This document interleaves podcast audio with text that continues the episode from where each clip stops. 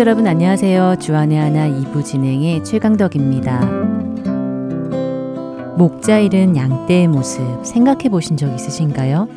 저는 양떼를 본 적이 없어서 목자가 없는 양떼에게 어떤 일이 일어나는지는 잘 모르겠는데요. 자료를 찾아보니 목자가 없는 양떼는 갈 길을 알지 못하고 엉뚱한 길을 가게 되고 사방으로 흩어지며 이곳저곳을 헤매다가 결국 죽음을 맞게 된다고 합니다. 그렇게 생각하면 양무리에게는 목자가 곧 생명이나 마찬가지일 텐데요.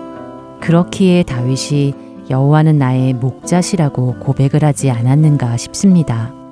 예수님께서 잡히시던 날 밤, 예수님은 그 제자들에게 미리 말씀하십니다. 그때 예수께서 제자들에게 이르시되 오늘 밤에 너희가 다 나를 버리리라 기록된 바 내가 목자를 치리니 양의 떼가 흩어지리라 하셨느니라. 마태복음 26장 31절의 말씀인데요. 예수님의 그 말씀 그대로 제자들은 예수님이 체포되어 끌려가시자 이리저리 흩어져서 도망칩니다. 그리고 그 모습을 마가복음 14장 50절에 제자들이 다 예수를 버리고 도망하니라 라고 표현하십니다. 자신들의 모든 것을 걸고 모든 것을 버리고 쫓았던 예수님이 끌려가실 때 그들의 심정이 어땠을까라는 생각을 해봅니다. 이제 곧 이스라엘을 로마의 압제에서 구해내시고 이스라엘의 왕으로 등극하실 것이라고 믿었던 예수님이 로마는커녕 제사장들과 바리새인들이 보낸 사람들에 의해 끌려가신 것입니다. 먼저 첫 찬양 함께 하신 후에 말씀 계속 나누도록 하겠습니다.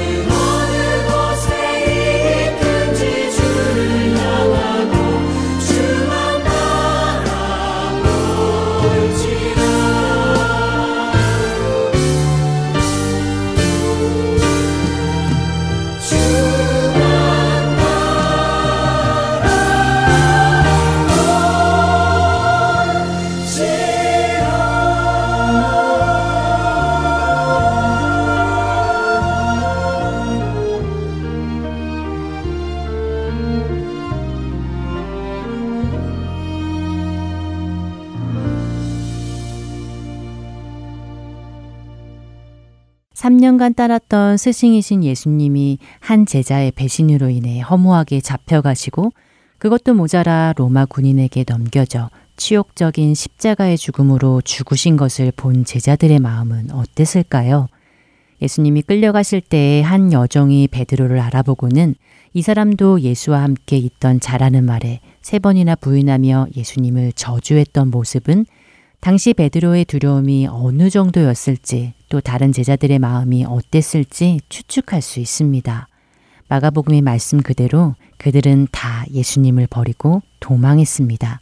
목자 잃은 양처럼 사방으로 흩어졌고 갈 길을 알지 못해 이곳저곳을 헤매었습니다. 마태복음 26장 31절에서 예수님께서 말씀하신 말씀, 오늘 밤에 너희들이 나를 다 버릴 것이고 목자를 쳐서 양의 떼가 흩어지리라는 그 말씀이 그대로 일어난 것입니다. 그런데 제 마음에 참 안타까운 생각이 드는 것이 있는데요. 분명 제자들은 그날 예수님께서 하신 말씀을 들었을 텐데, 그리고 예수님께서 하신 그 말씀이 이루어지는 것을 보고 경험했을 텐데, 왜 예수님의 그 다음 말을 생각하지 못했을까? 왜 기억하지 못했을까 하는 것입니다. 나를 버릴 것이라고 하셨던 그 말씀. 기록된 것처럼 목자가 침을 받고 양의 떼가 흩어질 것이라는 그 말씀 바로 다음인 32절에서 예수님께서 이렇게 말씀하셨습니다. 그러나 내가 살아난 후에 너희보다 먼저 갈릴리로 가리라. 지금까지 하셨던 그 말씀들이 다 이루어지는 것을 보는 제자들이라면 그 후에 하신 그 말씀, 다시 살아난 후에 제자들보다 먼저 갈릴리로 가시겠다는 그 말씀도 기억해야 하지 않을런지요. 만일 그들이 그 말씀을 기억했다면 그들은 정신을 차리고 흩어진 채 있는 것이 아니라 예수님께서 가시겠다고 하신 그 갈릴리로 예수님을 만나기 위해 가야 했던 것이 아니었을까요? 그러나 그들은 그 말씀을 기억하지 못했습니다. 그렇기에 부활의 아침에 다시 살아나신 예수님께서는 여인들을 시켜 제자들에게 이 말씀을 다시 상기시켜 주십니다. 예수께서 그들을 만나 이르시되 평안하냐 하시거늘 여자들이 나아가 그 발을 붙잡고 경배하니 이에 예수께서 이르시되 무서워하지 말라 가서 내 형제들에게 갈릴리로 가라 하라 거기서 나를 보리라 하시니라 마태복음 28장 9절과 10절의 말씀입니다.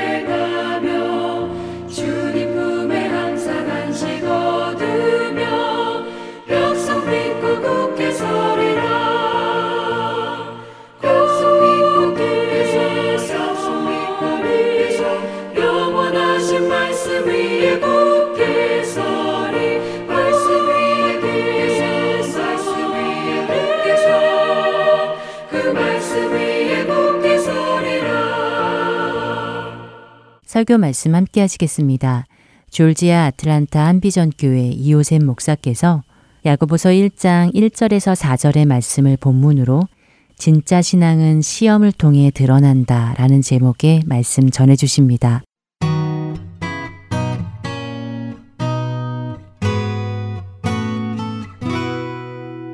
남미에 선교 가신 선교사님 두 분이 길을 걸어가시다가 배낭을 메고 고을과 고을을 이렇게 걸어가시면서 전도를 하시는데 두 분 다 간절히 원하는 한 가지 지득이 있었대요.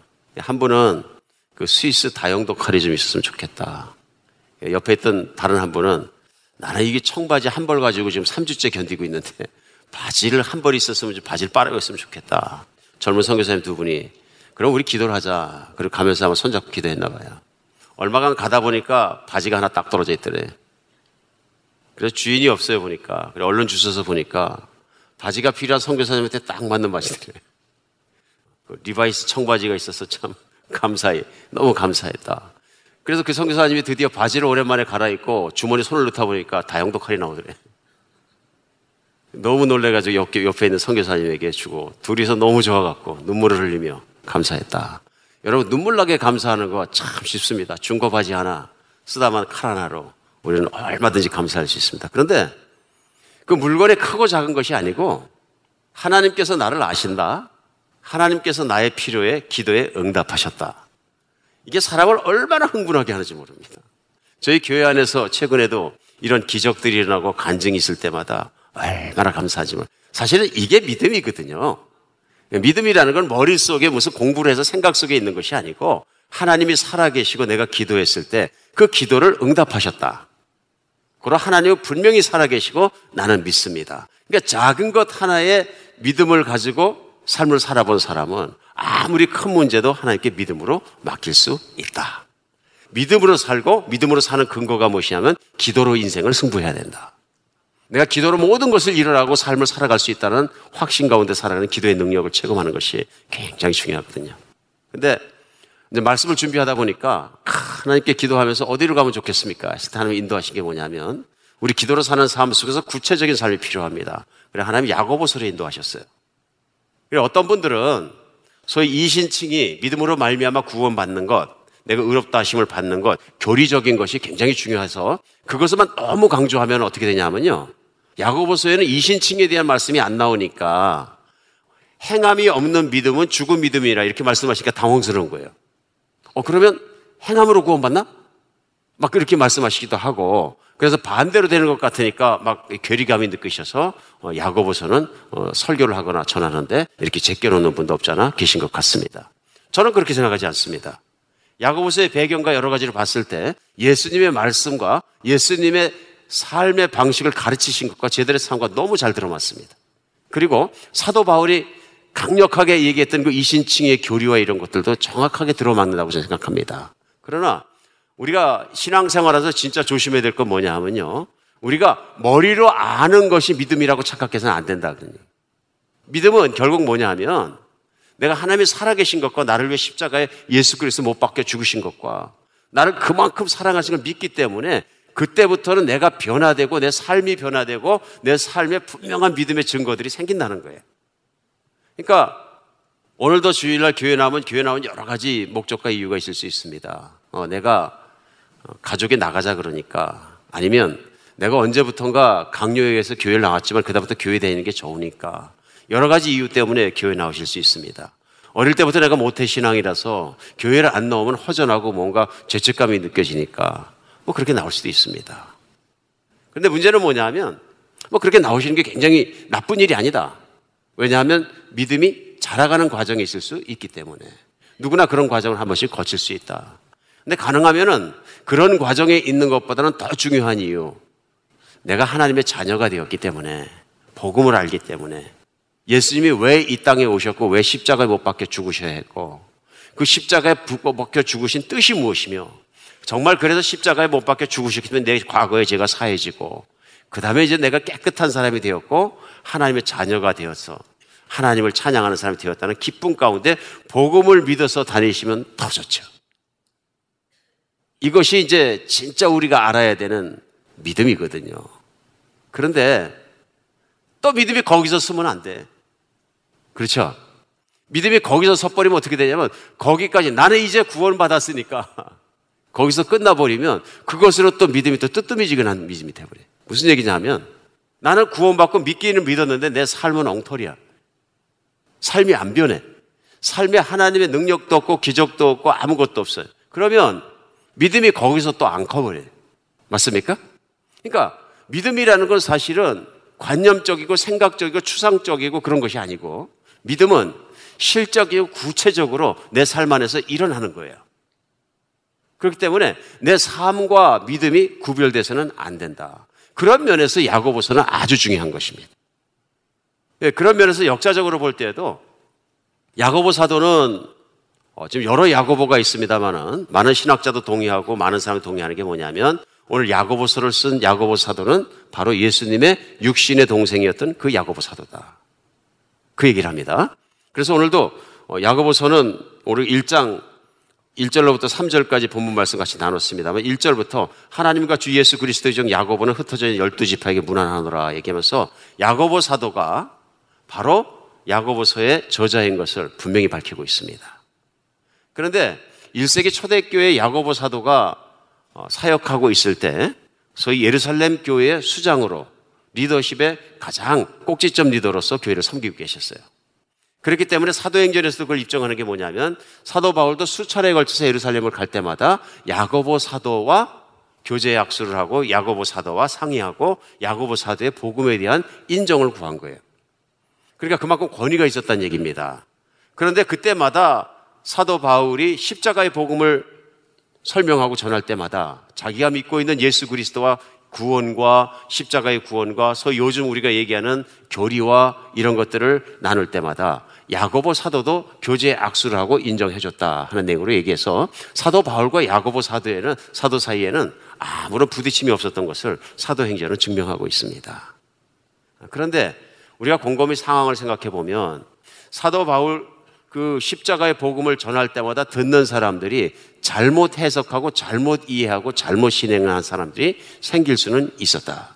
그게 무슨 얘기냐면 믿음으로 구원받는다면 내가 예수님 믿었으니까 나 구원받았으니까 I'm done.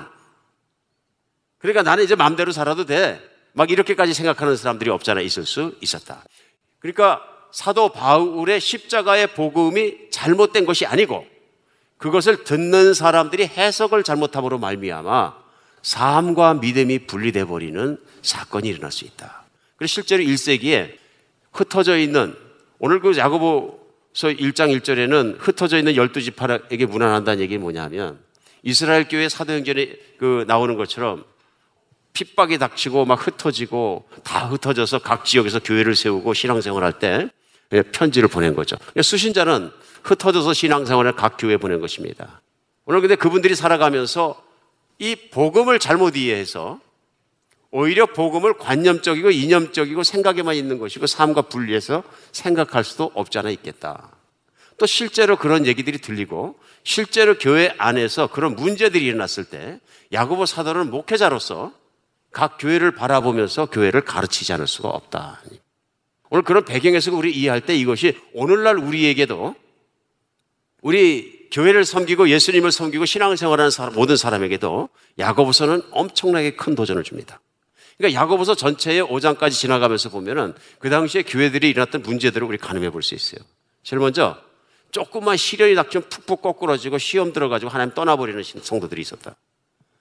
그리고 또 어떤 성도들이 있었냐면은 그 교회 안에 말을 조금 많이 하고 잘못하고 험담하고 비난하고 중상모략해가지고 사람들을 실족시키는 사람들이 있었다. 그리고 교회 안에 훈련받기는 싫어하고 성장되는 것은 성숙하는데 내가 노력과 시간과 모든 것을 투자하는 걸 싫어하는데 가르치고 선생되는 것만 좋아하는 사람들이 있었다. 교회 안에 기도의 능력을 인정하지 않는 사람들이 있었다. 교회 안에 여러 가지로 보니까 하나님 안에서 똑같이 형제 자매가 됐는데 그 당시에 교회에는 가난한 사람들이 대다수를 이루고 상당히 많았는데 그 중에 소수의 부자들이 있었는데 부자끼리만 모여서 교제하면서 가난한 자를 천박하게 생각하고 천대하는 그런 사람들이 있었다. 그러니까 뭐 그런저런 모양의 문제들을 야고보선에서 발견할 수 있는 걸 쭉 생각해 보면은 우리가 초대교회만 갖고 있던 환상적인 모습보다는 우리가 현실적인 시각에서 초대교회를 또 볼 수 있는 시각이 열린다 그렇습니까? 예, 야고보서를 보면 초대교회의 모습이 다시 한번 다른 각도에서 열리기 시작합니다. 우리가 아는 초대교회는 추상적이고 환상적인 무조건 좋은 교회만 생각하고 있었는데, 아, 현실적으로 보니까 사람이 그렇게 많은데, 과연 다 그렇게 재산을 다 팔아다 내주고서는 유무상통하고 기가 막힌 삶을 살았을까? 근데 야고보서를 보면서 이해해보면, 아, 그게 아니구나. 오늘날 21세기 교회 안에 있는 문제들을 그 당시에 2000년 전에 교회 초대교회에서도 다 가지고 있는 문제구나. 하는 거 우리가 가늠해 볼 수 있다는 얘기입니다. 그렇죠? 이제 그런 면에서 우리가 그 시대로 돌아가서 이해를 하고 야고보서를 다시 대하면 오늘날 우리의 삶의 믿음 생활에 해법을 제시합니다. 왜냐하면 오늘날 우리의 신앙 생활에도 그런 문제가 있을 수 있다 하는 얘기입니다. 무슨 문제냐 하면은 오늘 본문 첫 절에 나오는 것처럼 내 형제들아 너희가 여러 가지 시험을 만나거든 온전히 기쁘게 여기라. 이는 너희의 믿음의 시련이 인내를 만들어낸 줄을 너희가 알미라. 인내를 온전히 이루라 이는 너희로 온전하고 구비하여 조금도 부족함이 없게 하려 함이라. 그러니까 첫 번째 야고보 사도가 전하는 말씀이 아주 우리에게 시원시원한 말씀이 아니에요. 무슨 말씀이냐면은 모든 시험이 올 텐데 그 시험이 왔을 때 잘 받아들여라. 그리고 시험을 오히려 기쁘게 생각하라 하는 내용입니다. 무거운 얘기입니다, 사실은. 이 무거운 얘기를 전하는데 그게 왜 중요하냐 하면은 사람의 믿음이 테스트 될 필요가 있다. 시험에 중요한 역할이 있다. 그게 뭐냐면 진짜 믿음이 복음을 믿는 것이 진짜 십자가의 복음을 믿었으면 그 복음을 믿는 믿음이 시련이나 시험이라는 과정을 통해서 검증된다는 검증된다. 여러분 건강 검진이 유익합니까? 저는 건강 검진을 안 받던 사람인데요. 나 건강하다. 그래. 평생을 똑같은 체중, 똑같은 체력, 저 그렇게 생각했어요. 그리고 50살까지 그러고 뛰었다고 생각했는데 집안에 아이들과 같이 사는 식구들의 강요에 못 이겨서 검사를 한 거예요. 검사를 했더니 몸 안에 안 좋은 게 있는 거예요. 저는 몰랐던 거죠. 근데 한 2, 3년 전에 그걸 발견한 것을 저는 오늘 기쁘게 생각합니다. 왜냐하면 그걸 그대로 놔뒀다면 제가 오늘 여러분 앞에 서 있지 못할지도 몰라요. 근데 발견했기 때문에 치료를 하니까 멀쩡해진 거예요. 그러니까 그걸 몰랐더라면 안 되는 거죠. 건강검진 중요합니다. 저는 뭐 병원의 어떤 홍보대사는 아닌데 왜 그러시면 육체적 건강을 유지하는데 작게 치료하면 될 것을 병을 키워가지고 그것 때문에 죽는다 산다 싸우는 것은 결코 현명한 짓은 아니다. 그러면 우리 영적인 건강검진 필요하냐? yes. 오늘 야고보서는 우리에게 영적인 건강 검진을 하는 엑스레이 기기 같습니다. 그래 야고보서의 말씀 앞에 내가 딱 서 있으면 내 신앙이 드러나기 시작할 겁니다. 뭐가 드러나기 시작하면 나는 혹시 생각으로만 있는 것, 내가 머리로 아는 것을 믿음으로 착각하는 건 아닌가? 그리고 나는 혹시 십자가의 복음을 듣고 믿은 것은 거기서 끝난 건 아닌가? 그래서 내 신앙이 자라지 못하는 건 아닌가? 과연 내 신앙은 어떤 부분과 현실적으로 나는 성장하고 있는가? 성숙해지는가? 하는 문제들이 하나님 말씀 앞에 드러나는 시간 되었으면 좋겠습니다. 오늘 건강한 신앙을 가진 사람의 모습 중에서 야고보 사도가 오늘 본문 가운데 최소한 두 가지는 정확하게 찝어서 검진해 보라고 얘기합니다. 첫 번째가 뭐냐 하면 시험을 어떻게 생각하느냐. 만약에 나에게 인생을 살아가다 시험이라는 얘기는 어려운 일이 닥쳤어요. 그럼 나는 그 어려운 일을 어떻게 해석하느냐. 그런 얘기입니다. 오늘 첫 번째 본문이 가르치는 뭐냐면 건강한 신앙을 살아가고 있는 사람은 시험이 다가왔을 때 이상하게 생각하지 마라. 내 형제들아, 이절이죠 너희가 여러 가지 시험을 만나거든 어떻게 해요? 온전히 기쁘게 여기라. 여기서 그냥 한 가지 시험이 아니라 몇 가지? 여러 가지 시험. 여러분 인생을 살면서 여러 가지 시험 만나보셨습니까? 여러분 흔히 듣는 게 뭡니까? 신앙생활 하다 시험 들었다. 그 시험 들었다는 얘기는 뭐예요? 나 믿음을 떠나버리려 그런다. 나 교회를 떠나버리려 그런다. 이런 얘기거든요. 근데 시험 들었다는 얘기는 뭐냐면 하나님이 살아계신데 why 이런 얘기예요. 내가 하나님께 기도했는데 왜 우리 애가 입학시험에 떨어진 거야? 그렇죠? 마음이 막 흔들리는 거예요. 하나님은 나를 사랑하지 않으시나 보다. 하나님 나를 혹시 미워하시나? 내가 죄를 져서 그런가? 수많은 생각 속에서 어떻게 되면 믿음이 막 흔들리는 거예요. 그러니까 시험이라는 것이 시련이라는 것이 우리 앞에 탁 닥쳤을 때 우리의 반응이 무엇이냐 하는 것입니다. 반응이. 그러니까 믿음을 시험 보는 시간인 것이죠. 건강 검진이 중요한 것처럼 내가 그 시험의 시험대 앞에 딱 서게 된다 하는 얘기입니다. 그러니까 살아가면서 우리가 교회 생활 하다가도 교회에서 시험 당하는 이유를 쓰라 그러면 99가지 정도 쓰지 않겠어요? 그죠? 아흔 어떤 분은 목사님 말투, 목사님 넥타이, 뭐 목사님이 나를 안 쳐다봤기 때문에 뭐 어쩌기 때문에 시험 드는 이유는 이루 말할 수가 없어요. 어느 성도님이 말을 이상하게 했기 때문에 어느 교회 리더가 말을 이렇게 했기 때문에 뭐 수도 없이 많거든요. 근데 그 시험이 그냥 시험 들어버리면 그 다음에 어떻게 되냐면 내 신앙을 잃어버려. 그걸로 시작해서. 그렇죠? 믿음이 없어져 버려. 교회 안 나가기 시작하고 교회 안 나가버리고 그러면 어떻게 되면 내 믿음이 없어져 버릴 수도 있다. 있다. 실제로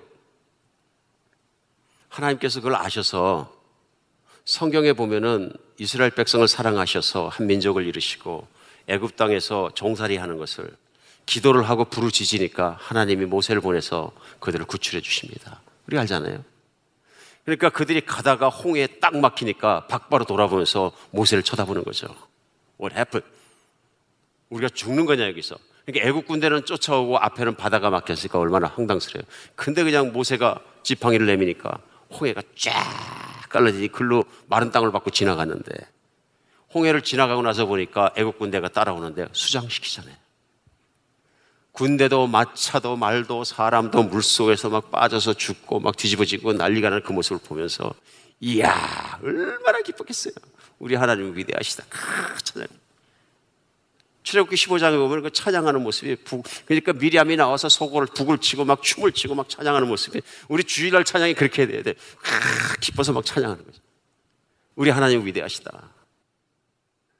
뭐 몇 시간 찬양했는지는 안 나와 있어.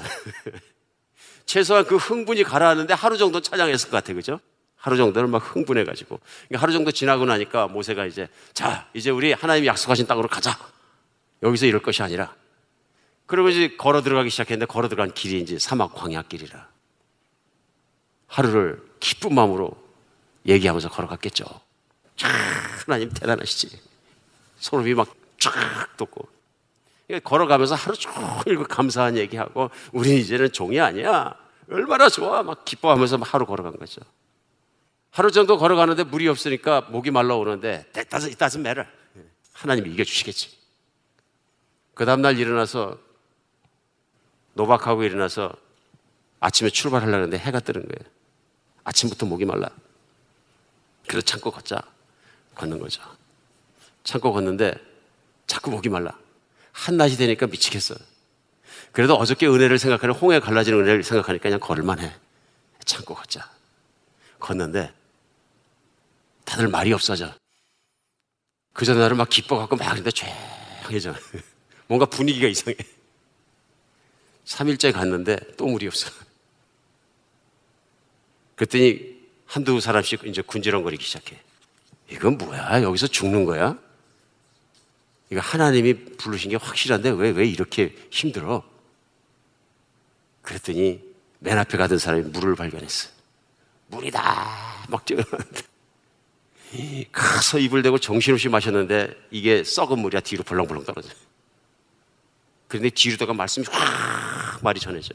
그물 먹으면 죽는다. 썩은 물을 만났다. 죽는 물을 만났다. 어, 몇십만 명의 회중이 술렁술렁해. 그런데 불만하기 시작해. 모세, 너 이건 뭐야? 우리를 왜 끄집어내서 여기서 죽이려 그래? 하나님은 무슨 하나님? 3일 전에 춤추던 기억은 다 사라져버렸어. 이게 성경 내용이거든요. 성경 내용. 이게 믿음의 현실이거든요. 하나님이 그 믿음의 현실을 보여주시는 거예요. 내 믿음의 정체가 무엇인지. 우리 파푸니아 뉴기니아 나가서 한국인은 최초로 위크리프 선교를 통해 나가셔가지고 신약 성경을 그들의 언어로 번역해주고 봉헌하신 안지영 목사님 계세요. 우리 교회도 강사로 한 두세 번 오셨는데. 그러니까 안지영 목사님 첫 번째 사역 나갔을 때 고백했던 그 고백이 전 항상 귀에 쟁쟁해요. 막 교회에서 한국 교회에서 파송 받을 때 두 부부가 젊은 부부가 그냥 막 준비돼 갖고 파파니에 나가겠습니다 할 때 같이 파송 예배 들으는데 눈물도 나고 그냥 찬양하면서 그 기억이 나는데 아골골짝 빈들에도 복음 들고 가니다. 주여 내가 목숨을 바치겠습니다. 가 뜨겁게. 그냥 진짜 못할 일이 없고 불이 있으면 확 뛰어들어가고 복음이라면 다 할 것 같아요. 태어난 지 얼마 안 된 아이를 데리고 부부가 파푸니 뉴기니 갔는데 비행기 떨어지자마자 아프기 시작해서 온 가족이 아프고 쓰러져 버리고 더위에 찌들고 막 현지 풍토병 걸리고 막 이러는데 감당이 안 되더래. 본인은 막 허리가 아파갖고 갑자기 허리병이 나고 누웠는데 꼼짝도 못하고. 그 누워서 가만히 생각하니까 아 이거 집에 돌아가야 되겠다. 아골골짝 빈드레고 뭐고 그건 다 헛소리고 그건 다 의미가 없더래 전혀. 현실에 가서 팍 부딪히고 나니까 전혀 의미가 없더라. 하나님 붙잡지 않았으면 그 20몇 년 사역을 못했을 텐데. 결론적으로 하나님 붙잡아 주셔서 한 발짝 한 발짝 걸어갔지. 내 자신이 갖고 있는 외침이나 믿음의 힘은 아니었다 보니까 하나님이 세워주시는 것이지. 우리가 실제 그런 것 같습니다. 우리의 믿음이 굉장히 큰 것 같아도 현실이란 벽에 가서 콱 부딪혀 보면은 아 이거밖에 안 되나 하고 느낄 때가 있다 하는 얘기입니다. 그래 이스라엘 백성들이 광야에 나와서만 그런 일을 겪은 것이 아니고 시련을 당한 것이 아니고 우리가 아는 것처럼 믿음의 조상이라는 아브라함도 하나님 말씀 따라서 가나안 땅에 들어왔대. 그러니까 첫 번째 만났던 건 뭐냐면 기근이에요. 불경기인데 그냥 불경기가 아니고 먹을 걸 찾을 수 없는 기근이라 아래로 아래로 옮겨갔다 그러잖아요. 시련을 만난 거예요. 그거는 환상을 보았던 요셉도 마찬가지고 야곱의 인생도 그렇고 정말로 그렇습니다. 모세의 인생, 다윗의 인생 그런 인생들을 다 찾아볼 때 성경 안에는 하나님 믿고 그들이 첫 번째 당한 건 뭐냐면 시련이에요. 갑자기 재미없습니까? 하나님 믿고서 시련 당한다 그러면 누가 하나님 믿겠느냐? 부자 되고 건강해지고 애들 학교 잘 가서 잘 크고 그런 것들이 우리 참 그게 개런티 되는 게 좋지. 오늘 메시지형 맥이 없다, 재미가 없다. 아닙니다. 중요합니다. 굉장히 중요합니다. 이게 왜 중요하냐면 실제로 복음의 능력과 십자가의 복음을 내가 믿었으면 그 믿음은 내가 시련을 당할 때 시험을 당할 때 드러나는 거예요. 드러나는 거예요. 정말 그렇습니다. 어느 분이 말씀 전하면서 어느 목사님이 체험한 얘기를 갖다 간증을 전하시는데 그 목사님이 유럽에 성지순례 가시는 길에 그 전주에 교회에 설교하신 내용이 뭐였냐면 유라굴로 광풍에 대한 사도행전에 나오는 사도 바울이 체험했던 그 유라굴로 광풍을 어, 위기를에 대해서 설교를 하시면서 자기 인생의 최고의 설교를 했다. 그게 뭐였냐면 요지가 유라굴로 광풍을 만나거든 우리 인생 속에서 제일 먼저 기도하는 사람은 넘어지지 않는다. 두 번째 말씀을 붙잡은 사람은 넘어지지 않는다. 세 번째 사명을 붙잡은 사람은 넘어지지 않는다. 그러면서 목사님이 인생의 최고 좋은 설교를 한 게 내가 딱 맞췄다. 근데 문제는 이 목사님이 그 정말 성지를 유럽에서 찾아가면서 배를 타셨는데 그 배가 새벽에 깜깜한데 광풍에 휩쓸려 갖고 진짜로 30분에서 1시간 정도 완전히 뒤집힐 정도로 왔다 갔다 해요. 어떻게 배가 안정이 돼서 살아나긴 살아났는데 그 공포가 이루 말할 수가 없습니다. 그 아침에 그 목사님이 이제 그걸 나누시면서 하신 말씀이 그 설교 내용하고 나하고는 전혀 관계가 없더라. 이해하시겠습니까? 우리는 많은 경우에 머리로 아는 것을 믿음이라고 생각하는 경우가 많이 있어요. 오늘 야고보 사도는 무슨 얘기냐 하면요. 머리로 아는 것이 믿음이 아니라 내가 마음속으로 믿고 삶 속에 적용한 것이 믿음이다. 내 삶 속에 적용한 것이. 오늘 신앙인이 살아가다가 오늘날에도 내가 예수님을 믿었는데 예수님을 믿고 난 다음에도 여러 가지 시련과 시험을 만날 수 있다 없다? 만날 수 있다. 근데 모든 종류의 시험을 만나거든 온전히 기쁘게 여기라. 생각하라, 받아들여라. 여긴다는 얘기예요. 그렇죠? 그런 얘기예요. 그러니까 진짜 신앙인은 그것을 그렇게 받아들일 수 있다. 왜? 나를 사랑하시고 나를 진짜로 사랑해서 십자가에서 피로 약속하시고 생명을 걸고 약속하신 창조자 하나님께서 내 안에 계시고 나와 함께 계시고 시련을 이겨주시고 나와 떠나지 않겠다는 약속을 붙잡은 믿음이 있느냐 얘기. 이제 시험 앞에서 이 믿음이 없으면 흔들리는 거예요. 이게. 나는 환경 때문에 환경이 좋아져서 하나님을 믿는 것이 아니라 이제는 내가 십자가를 바라보니까 진짜 하나님이 나를 사랑하시는데 내가 믿어졌기 때문에 내가 시험과 시연 앞에서도 그걸 뚫고 지나갈 힘이 생긴다는 얘기. 믿으십니까? 그리고 진정한 믿음이라는 건 그러므로 뭐냐 하면은 내가 인생을 살아가면 실제적으로 시련과 시험 앞에서 내가 증명되어지는 것이고 커지는 것이다. 그러므로 기쁘게 여기란 뜻은 뭐냐면 차라리 내가 시련과 시험이 왔기 때문에 하나님께서 나에게 연단을 줘 그로 말미암아서 내가 하나님의 사람이라는 것을 오히려 프로브하고 하나님에 설 수 있게 된 것을 기쁘게 생각하라. 오늘 이 말씀을 잘 해석하고 받아들이시는 여러분과 제가 됐으면 좋겠습니다. 나에게 힘든 일이 닥치고 몸이 좀 아파지고 시련이 닥치고 자녀의 문제가 생기고 사업의 문제. 첫 번째 우리 하는 얘기가 뭐냐면 하나님이 나를 찍으셨나? 관찰해 보시다 잘못한 게 있으니까 이제부터 꽉 누르시는 건가? 별 생각 다 합니다. 그렇죠? 하나님 믿는 게 소용이 없는 건가, 혹시? 나 혼자 믿는다고 이러는 건가? 별 생각 다 들어갑니다. 안 그렇습니까? 실제로 내가 아파보고 사업을 실패해보고 자녀에 대해서 고민해보고 이런 문제를 겪을 때마다 이런 모든 시험의 문제가 내 앞에 닥칠 때마다 우리는 큰 퀘스천 마크 하나가 탁 붙을 수 있습니다. 이랬을 때 하나님이 계시지 않거나 나를 사랑하지 않았기 때문에 시험이 오지 않는 것을 믿으시기 바랍니다. 하나님이 안 계시기 때문에 시험 오는 것이 아니라 오늘 성경은 하나님의 사람들에게도 시험이 모든 종류의 시험이 오는 것을 분명히 말씀하고 있고 구약 성경도 시작하면서부터 이스라엘 백성들이 광해에 겪었던 첫 번째 시련과 시험들을 생각하면서 우리가 정말로 우리 마음속에 인생을 살아가면서 하나님을 바라볼 수 있는 여러분과 제가 됐으면 좋겠습니다. 내 인생에 시험이 있는 것을 이상하게 여기지 마십시오. 그게 첫 번째입니다. 믿으십니까?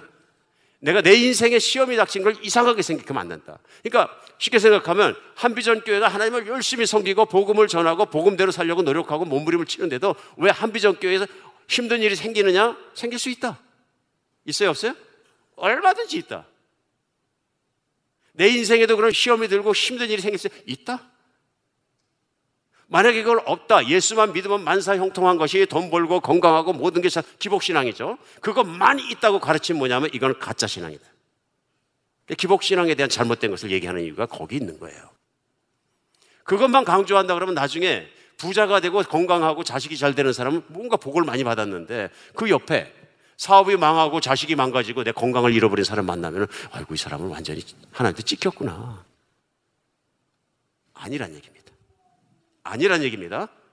믿으십니까?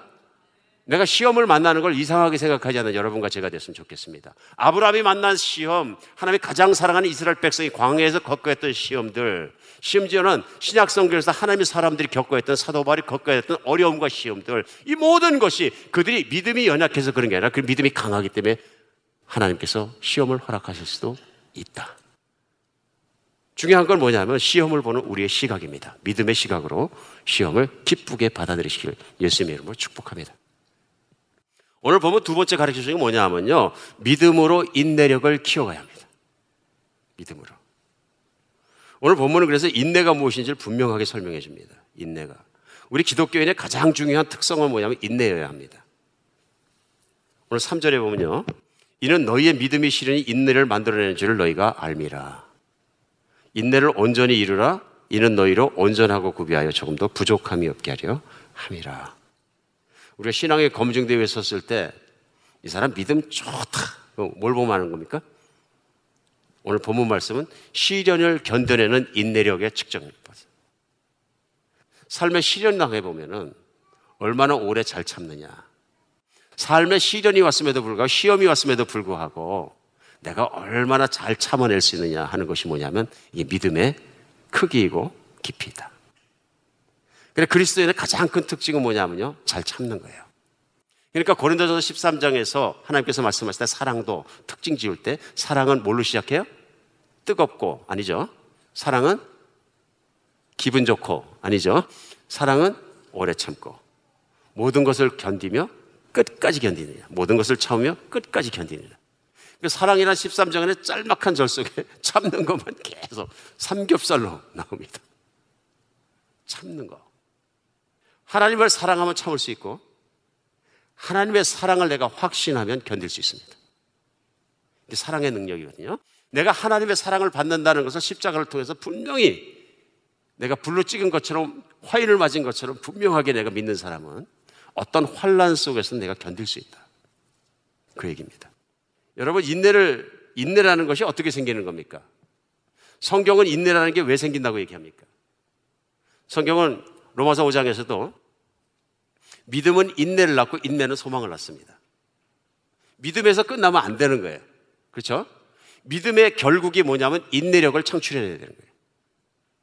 이 정말 마지막 시대 망가질 대로 망가지고 더러울 대로 더러운 세상을 살아가면서 나는 한 말도 꾸정물이 안 튀고 나는 하나도 더러운 일 안 당하고 나는 그냥 싹 빗사이로 막가 할 거야. 안 된다는 얘기입니다.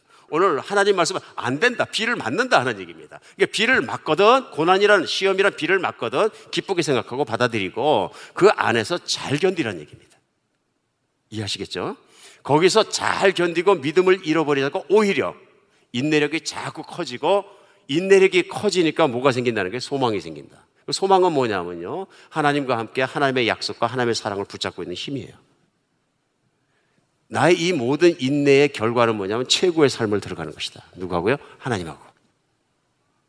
그러니까 실제 믿음이라는 건 이런 모든 것을 환란을 이길 수 있고 시련을 이길 수 있고 시험을 이길 수 있는 힘이 우리 안에 내장되기 시작하는 것입니다. 정말 그렇습니다. 믿음은 어떻게 잘하느냐? 믿음은 써본 사람이 잘합니다. 써본 사람.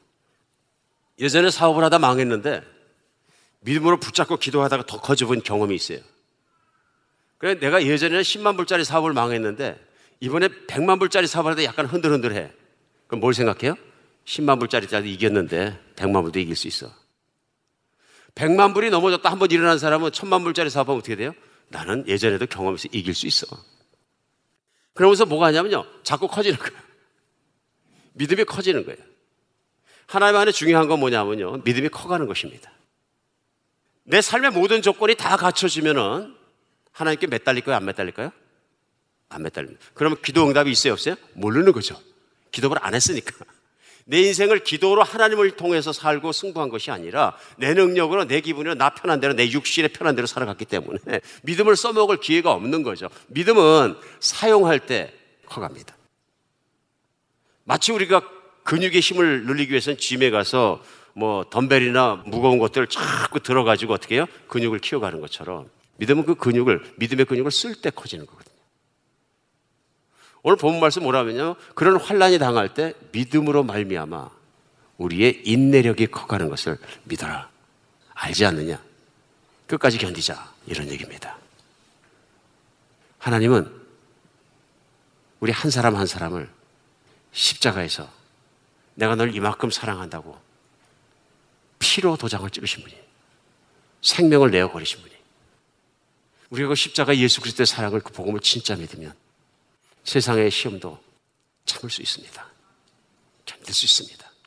이게 진짜 믿음이냐 하는 것이 세상 안의 시련 속에서도 증명될 수 있습니다. 우리 모두는 예수 그리스도의 십자가를 바라보면서 해낼 수 있습니다. 우리 진실로 예수님을 바라보며 우리의 삶 속에서 우리의 믿음이 실제로 열매를 맺는 여러분과 제가 되었으면 좋겠습니다. 때로는 우리가 하나님 기도 응답에 따라서 않은 길이 뚫혔을 때 찬양하고 노래하고 춤추는 것도 중요한 일이지만 우리가 시련을 당했을 때에도 믿음이 있지 않고 꼿꼿이 걸어가는 인내력 있는 여러분과 제가 되었으면 좋겠습니다. 하나님은 살아계시고 우리와 함께 계시고 우리와 함께 역사하시며 이스라엘 백성을 향해서 그런 소원을 품으셨던 것처럼 오늘날 힘들고 시련을 겪고 세상의 환란 속에 인생 광야를 달려가고 있는 우리에게도 승리하고 이길 수 있는 인내력 있는 신앙이 되기를 간절히 바라십니다. 오늘 어떤 환경을 지나가십니까? 이길 수 있는 여러분과 제가 있으면 좋겠습니다. 오직 믿음만이 그 길을 지켜주는 것입니다.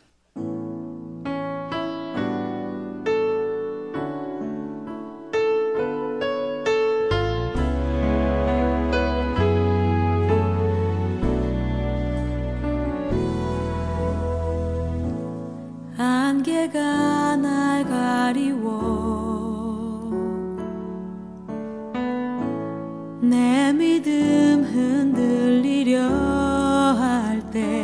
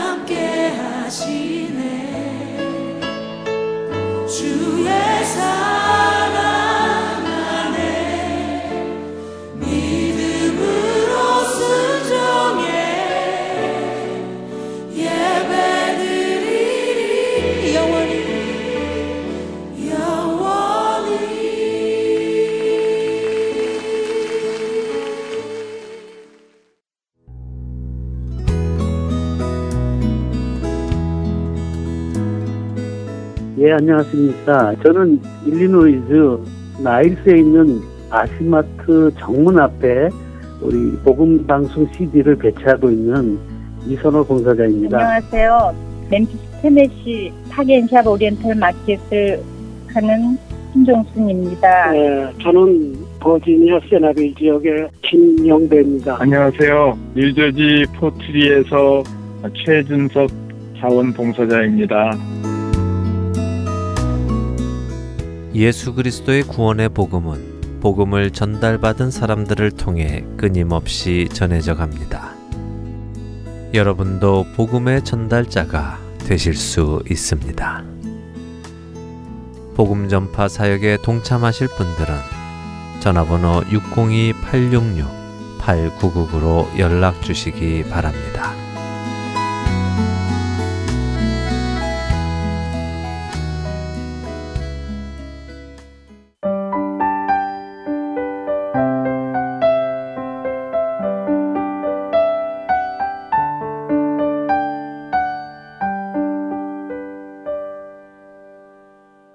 이어서 아리조나 갈보리 커뮤니티 교회 마크 마틴 목사가 전해주는 은혜의 편지 Grace Mail 최소영 아나운서가 낭독합니다.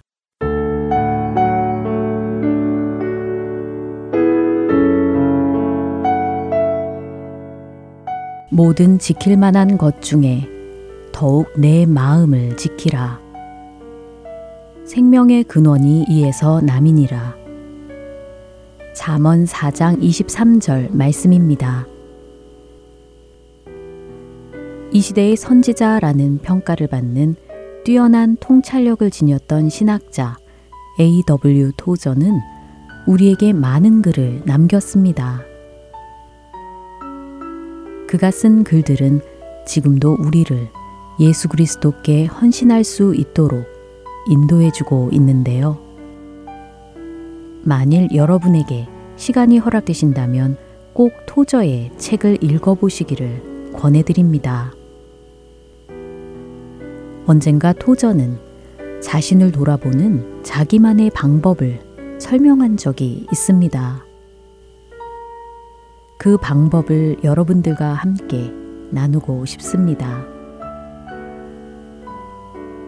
토저는 수시로 자신에게 이런 질문을 하고 또 대답을 하며 자신을 돌아보고 점검한다고 합니다.